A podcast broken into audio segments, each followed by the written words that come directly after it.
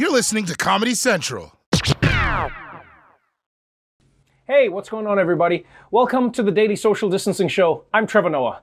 It is Monday, August 17th, which means the Democratic National Convention kicked off today in Milwaukee.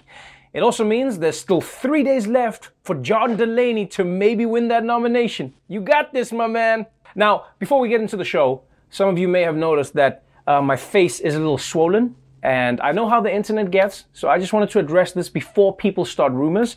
Uh, what happened was I was walking to Subway to get my usual 3 a.m. sandwich. If you follow me on Instagram, you know how I roll. And this guy in a MAGA hat jumped out of nowhere and said, Hey, aren't you that super funny comedian from The Daily Show? And then he punched me in my face. And then he ran away and hopped on a flight to Nigeria.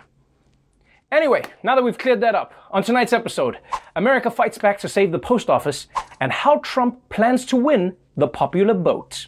So let's do this, people. Welcome to the Daily Social Distancing Show. From Trevor's couch in New York City to your couch somewhere in the world, the Daily Social Distancing Show presents the Democratic National Convention, electing America's first black president's friend. So, tonight was the first night of the Democratic National Convention.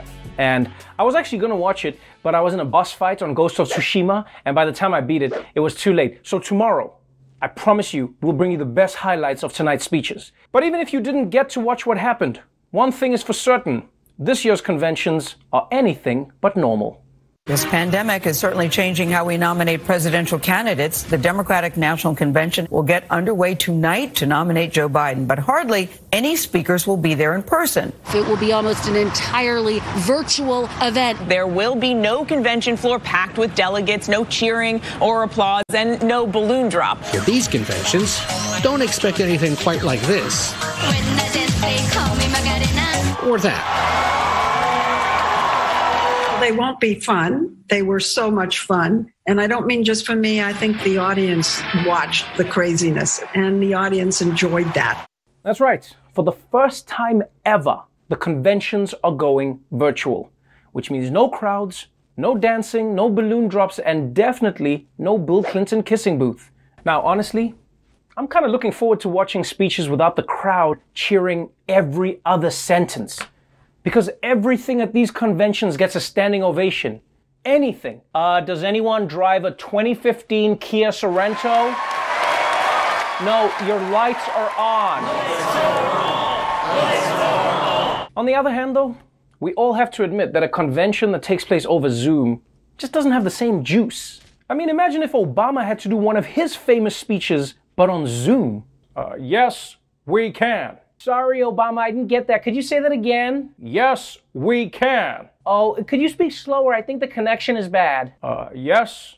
Uh huh. We can. Okay, we can what? I think you cut off at the end. We can what? Uh, no, that's that's the whole thing. Uh, yes, we can. Oh.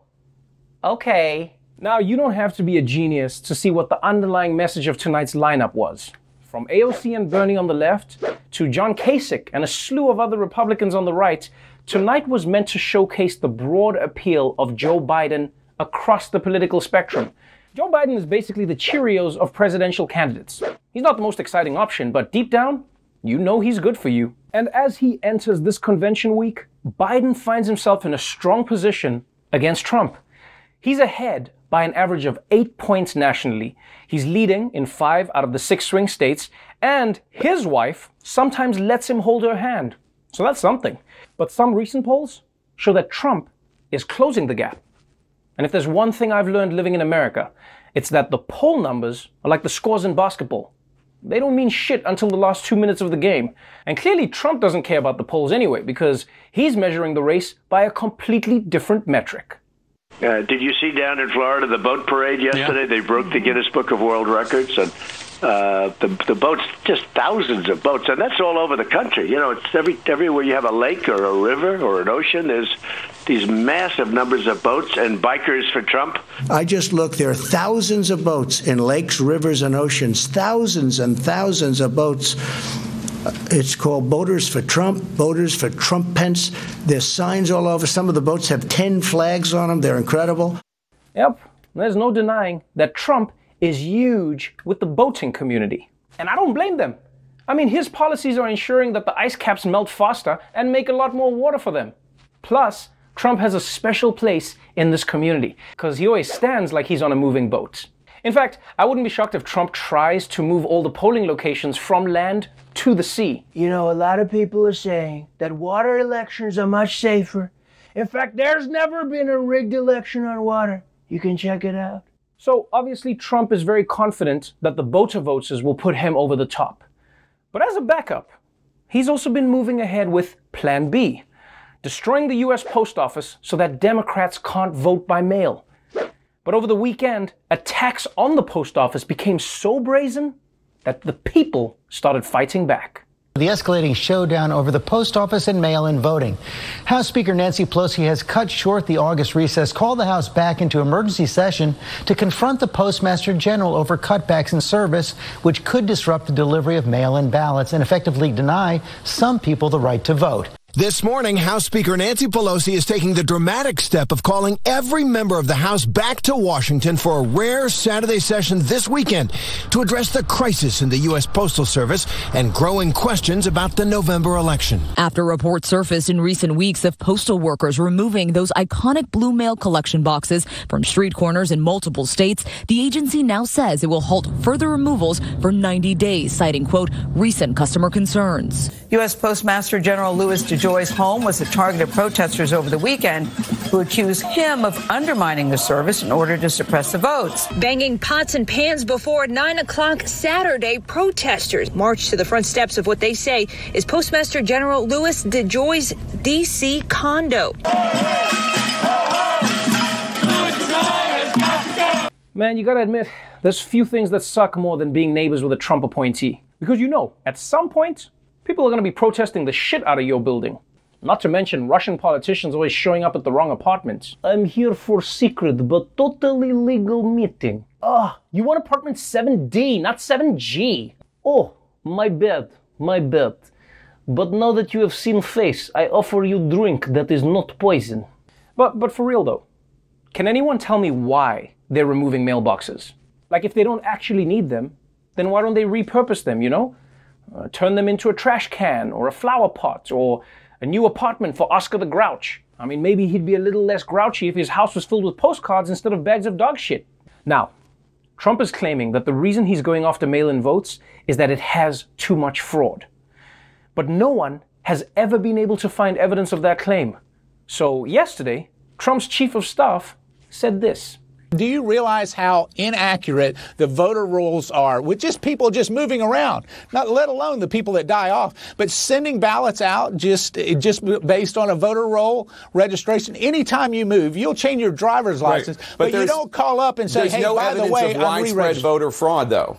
Uh, but there's no ev- not, evidence of widespread there's, voter there's fraud. No, there's no there's no evidence that there's not either. That's the definition of fraud, Jake. Wow. So there's no evidence of widespread voter fraud, but there's also no evidence that there isn't widespread voter fraud. I mean, once you go into that argument, there's nothing you can't claim anymore.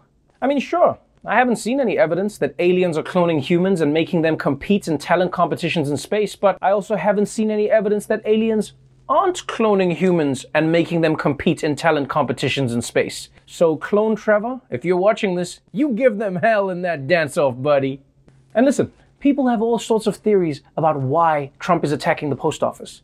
One of those is that he wants to slow mail down so that ballots don't arrive in time to be counted. But another theory is that he just wants Democrats to think that the mail is going to slow down so that they don't trust the mail and they don't send their ballots at all. Which is why over the weekend, the king of the Democrats, Barack Obama, came out with a different message. If you're in a state where you have the option to vote early, you need to do that now because the more votes are in early, the less likely you're going to see a last minute crunch, both at polling places and in those states where mail in ballots are permitted. As much as possible, we want to relieve that pressure. America really is an upside down place. The black president is telling everyone to vote early, and the white president is trying to make sure everyone's late. And Obama's right waiting until the last minute never works out. Like that one year I waited until July to get my beach body, but then all the beach bodies were sold out.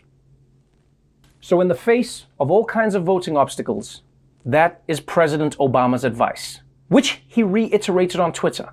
Vote early if you can, and then tell everyone you know to do the same thing, which I guess I'm doing right now. I mean, you guys are basically everyone I know. But just in case, I'm gonna try to tell more people. Hey everyone, don't forget to vote as soon as you can! How about you shut the f up as soon as you can? Okay, thank you, sir. it went well. All right, it's time for a quick break. But when we come back, we'll catch you up on everything that's happening outside of the presidential race. So stick around. Welcome back to the Daily Social Distancing Show. Now, the big story this week is obviously the Democratic National Convention. But there's still a lot of other stuff going on out there. So let's catch up on all of it in our brand new segment of stories that aren't about the convention. Wordplay. Anyway, here's some big news. Did you know that America is finally getting its first black president? The Washington football team, formerly known as the Washington Redskins, announcing its new team president. He will be the league's first black president. Jason Wright will lead the team's business ventures and operations and working with former Panthers head coach Ron Rivera on building the team on the field. Owner of the team says Wright's experience as a former player and his push for inclusion will set new standards for that organization. That's right.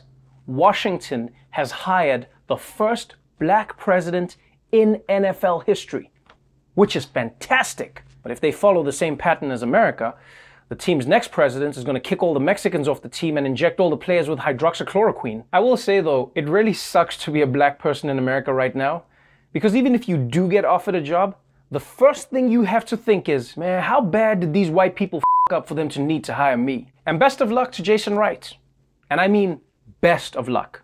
Because football is the only sport right now that's trying to play with fans in the stands and with no bubble during COVID. So if the league shuts down, you know people are going to try blame him. I'm just saying, the league never shut down before when there was a white team president. It can't be a coincidence. Moving on to some news about climate change. It should be no surprise that 2020 is on course to be the hottest year on record. I mean, basically, every year now is hotter than the year before it. You know, in the same way, every Hemsworth brother is hotter than the one before it. Is that right? Is it the other way around? Over the weekend, the temperature hit a different record, and this one is really gonna make you sweat. One part of the country is taking heat, and it could be a record. Death Valley National Park, which is split between California and Nevada, recorded a high temperature of 130 degrees yesterday. It needs to be verified, but if it is, it will be the hottest temperature recorded on Earth since 1913. The previous record was also recorded in Death Valley. God damn, 130 degrees. You see, this is when I like that Americans use Fahrenheit because in the rest of the world, people use Celsius. But a scorching 54 isn't the same, doesn't have the same ring to it. 130 degrees! 54. And Death Valley is a great name for a place that's 130 degrees. This is a terrible name in terms of real estate development. Who would name that? What they need to do is call it Deval. You know, build a couple of condos and some coffee shops. Boom! White hipsters will be there by the end of the month. This is just one more sign that we are all in a climate crisis, people. But while most of the world wants to slow climate change, the Trump administration looks at record temperatures and they say, eh, let's try and beat it. Some breaking news this morning. The Trump administration finalized plans to open up the Arctic National Wildlife Refuge to drilling, a move that will auction off oil and gas rights. The move will allow leasing on the 1.6 million acre coastal plain. It marks a major step towards reviving fossil fuel development in an area that has been untouched for three decades. Untouched for three decades. For a second, I thought they were talking about Mike Pence. Bing, bing, bing, bing. But that's right. With just a few months left in his term, Trump is about to let oil and gas companies go nuts in a pristine wildlife refuge. It's almost like he knows he's not getting the security deposit back on the country, so he might as well just see how much of it he can wreck on the way out. I mean, this might be the first time Trump has destroyed the property value of a place without putting his name on it first. Also, Arctic wildlife is the best wildlife. Why would you do this? penguins, polar bears, seals. They're all amazing. They're magical. Why don't they a drill in a place that has sucky wildlife, like a mosquito preserve? And as bad as the climate crisis is, we still have a few years before many parts of the planet become uninhabitable. But unfortunately, the more immediate threat is still coronavirus. It's a worldwide epidemic, and the reason your grocery store looks like a very casual Mortal Kombat tournament. But there is some good coronavirus news today. A medical breakthrough brought to you by the NBA. The FDA has approved an emergency use authorization for a saliva based COVID 19 test developed by Yale University. The test, known as Saliva Direct, has been used on NBA players and staff. And according to Yale, it's simpler, less expensive, and less invasive. The NBA and the Players Union came together to donate more than $500,000 to Yale for the research that led to the test. That's right. The NBA has funded a corona test where all you have to do is spit in a cup. Although knowing the NBA, they probably have someone standing next to the cup trying to block you. But this is huge. The United States desperately needs more testing to get the pandemic under control. And a simple test where you can just spit into a tube, that could change everything. I mean, it's much easier than th- that test where you have to tickle your doctor, you know? Actually, I'm starting to wonder was that guy a real doctor? It was weird that we met under a bridge. But this is why I always say, people, it is so much better to get diseases later than earlier. You know, I always say that. I mean, if you got COVID in January, you had to do the more painful test where they put the thing up your nose. But now, all you have to do is spit. Yeah. Just like if you got measles back in the day, you died. But if you get it today, all you get is an anti vaxxer asking you if you took your kale shots. Speaking of testing, New Zealand was the first country to declare itself COVID free. But now, after three months of no corona, the land of hobbits is back in emergency mode. Overseas, the Prime Minister of New Zealand has delayed the national election for four weeks after about 50 people were infected in Auckland. That's the country's biggest city. Before the new outbreak, New Zealand had gone more than 100 days without any known community spread. Yes, New Zealand is now delaying its national election by four weeks because of an outbreak of 50 people. And I know 50 people doesn't sound like a lot, but that's like a third of their population. Yeah, they have 150 people and 27 million sheep. And you know, this is the one difference between America and other countries. Like, other countries are loose with their election laws, you know? They're like, yeah, let's do an election in a month. We can delay it, whatever. But America doesn't play those games. America treats election laws like God told them directly to Thomas Jefferson. Elections must be the first Tuesday after the first Monday of November, never in December, because that's my son's birthday. Not January or February. It's like really cold. March is for basketball. We all know that. April is for fools. Ha ha ha, get it? And then in May, that, that's like summer, and we don't do shit in summer. So yeah, I'm thinking November. What do you think, Tommy? Now, at the same time, I can't front. America's system rarely protects democracy. Because if you have laws that are too loose, and then you get the wrong leader, like, say, a Donald Trump, which I know would never happen, that can cause chaos. Because best believe, if Donald Trump could postpone the elections because of coronavirus, he would be testing through the roof. Hell, he'd probably pretend to get coronavirus every single month. Guys, I'm afraid we're gonna have to postpone the election for two more years. Cause like, you know that feeling when you're not sick but you're gonna be sick? That's totally me right now. Sickish, but not, but totally sometimes could be. okay, bye bye. When we come back, I'll be speaking to the man who they call the Biden Whisperer. So stick around. Welcome back to the Daily Social Distancing Show. So earlier today, I spoke with South Carolina Congressman and Democratic Majority Whip Jim Clyburn. We talked about Kamala Harris being on the ticket and what's really going on with the U.S. Postal Service. Congressman Clyburn, welcome to the Daily Social Distancing Show. Thank you very much for having me. Thank you so much for taking the time at what is one of the busiest periods for top Democrats all around the country. First things first, many people refer to you as the Biden Whisperer. And you are the person who was credited with turning his fortune around in helping him secure uh, South Carolina and then moving him to victory onwards from there. Did you whisper anything to him about choosing Kamala Harris? Well, I whispered to him about what he should do uh, in determining who his running mate should be. Uh, I did uh, answer whatever questions he asked of me.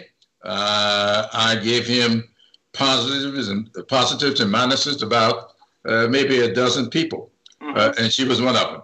Uh, I told him on one occasion, my head says this, and my heart says something else, but it's got to be your head and your heart, and you need to make that decision.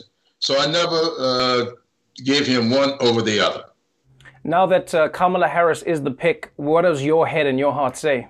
She is who I believe compliments him better than anybody else. Uh, he is a very compassionate person, and she is a very passionate person. Uh, she has uh, the kind of debating skills uh, that I think will be needed in this campaign. Uh, Biden knows policy and he's good on policy. Mm-hmm. Uh, but Biden uh, is not the kind of debater uh, that Kamala is. And that is what you need in a VP candidate. Someone to go toe to toe, not just against the other VP, but against the policies that are being dictated. And so I think that she is out there on policy in a way that's going to drive uh, uh, Donald Trump nuts. One one thing that has to happen though in order for the Democrats to win this election is people have to come out and vote. One thing that's been really interesting is is when people are polled, you know, a lot of people have said that they're not excited for Joe Biden, but they definitely want to vote against Donald Trump. You know, Joe Biden is seen as a pragmatic choice as opposed to a passionate choice. Do you think Kamala Harris shifts that? And and I know you don't speak for all black people, but as somebody who has deep roots within the black community, do you think that Kamala Harris now affects how black people will come out and vote for Biden in a way that maybe they didn't for Hillary? Well, I think that she does a, a, a real good job in moving uh, the needle on that quite a bit. Maybe not all the way to where it needs to go. But I really believe that this campaign, when these two conventions are over, will be over as of Thursday night. The Republicans will have their time next week. Uh, by Labor Day, I think you're going to see people moving to Joe Biden uh, on policy uh, rather than just to be against uh, Trump. Yes, Trump has given us all we need to vote against. Uh, I am working very closely with my good friend, uh, Cedric uh, Richmond, who is co-chair of the campaign, and my protege in the Congress, and we are looking at how to make this campaign one about Biden we want people to vote for Biden, and we're going to give them the reasons they should vote for Biden. They already have enough reasons to vote against Trump. Let's talk a little bit about the voting. I know you've been passionate for most of your life about voting rights. America's in a really scary place right now, Congressman, where the November election is looming, coronavirus doesn't seem to be going anywhere, and the post office seems to be in a place where it may not be able to fulfill the needs of mail in voters across the country. Looking at the move that Jacinda Ardern uh, just announced in New Zealand, do you see a future or do you see any possibility where America says they're going to move the dates of their election, or do you think that that's something that is fundamentally un American? That is fundamentally un American and it cannot be done. Uh, Congress sets the time for elections to take place. Now, uh, that has been set for the uh, Tuesday after the first Monday uh, in November. And that's what it is. And this president can do nothing about that. He can declare some kind of an emergency, uh, take us to war or something. I hope he's got uh, enough sense not to do something like that. So I think the elections are going to be on November the 3rd. But what I've been saying to my Democratic friends that we ought to declare, if not officially, we ought to declare amongst ourselves election month. October ought to be election month. And we ought to dedicate ourselves to doing the things that are necessary to get people to the polls. This president says he's all for absentee voting. He's just against mail-in voting. Well, uh, absentee voting starts in most states 30 days out. In South Carolina on October the 5th, people will start voting absentee. Now, we've been leaving it up to people to do it on their own. This time, we ought to create the mechanism during the month of October to get people voted absentee So I've been asking uh, my friends and my party uh, to dedicate this election year to John R. Lewis and uh, demonstrate uh, election activities throughout the month of October. So let me propose a horrible scenario that America has to consider. What if people do vote early? What if those votes get collected by the post office, but then they're not delivered in time to the places they need to be delivered to? And what if those votes are now not counted by the places that are that have announced they're not going to count them if they don't come in by election day? You could have hundreds of thousands or even millions of votes that could shift the election that are not going to be part of the election. Do you think that that's worth not moving an election for, or, or, or do you have a plan in place for what happens if the post office doesn't follow through on what people hope it will achieve? I do have a plan in place, and it's copied from Colorado. The state of Colorado, I think, has got the best uh, plan going, and it's not relying on the post office. People who want to use the post office, fine, you can, but it's putting ballot boxes uh, around town in various places, and it's getting people to vote in person, absentee, but in person. So yes, we can get around that. Sure, we need to keep the, the post office going because I think this thing with the post office is about more than just voting. I think that this president is camouflaging uh, this activity. Remember, the post office been with us before we ever had a constitution. That's how it got wrapped into the constitution. And the post office, I always say, is the thread, the main thread that keeps the fabric of this country together. And if we pull that thread out of the fabric, it comes apart. We have as our motto in this country, e pluribus unum, out of many, one. That's what it's all about. The post office has been the main thread to make this country a country of one. That is why we need to make sure we do not allow the postal service, and I emphasize service, uh, to go awry. This is not about making a profit. That's why the post office is a service and not a business. Businesses exist to make a profit. Government should not exist to make a profit, but to give service. Profit, yes, for business, but for government, give service.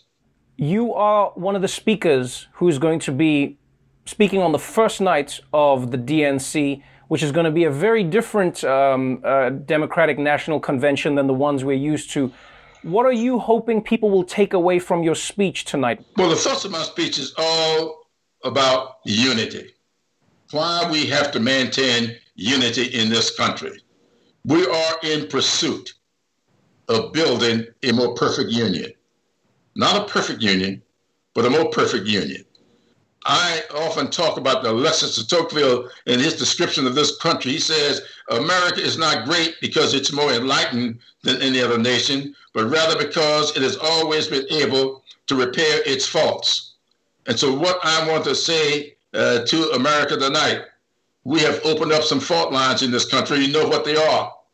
We need to do better about health care for our citizens, about education for our children. We know what those fault lines are. Let's go about the business of repairing those faults. That's what I'm going to be talking about tonight. And I'm going to be doing it uh, from uh, my congressional district uh, and from Charleston, South Carolina. Well, Congressman Clyburn, I know you have a very busy schedule, so I appreciate you taking the time. Thank you so much for joining us on the show. Thank you very much for having me. Well, that's our show for tonight. But before we go, there are a lot of groups out there right now who are working hard to protect and advance voting rights for the elections in November. Now, one of them is the Alliance for Youth Organizing, which is a national network of local youth led organizations mobilizing people to vote. Until tomorrow, though, stay safe out there, wash your hands, and if you're a mailbox, watch out, they're coming for you. The Daily Show with Trevor Noah, Ears Edition. Watch The Daily Show weeknights at 11, 10 Central on Comedy Central and the Comedy Central app. Watch full episodes and videos at thedailyshow.com. Follow us on Facebook, Twitter, and Instagram, and subscribe to The Daily Show on YouTube for exclusive content and more. This has been a Comedy Central podcast.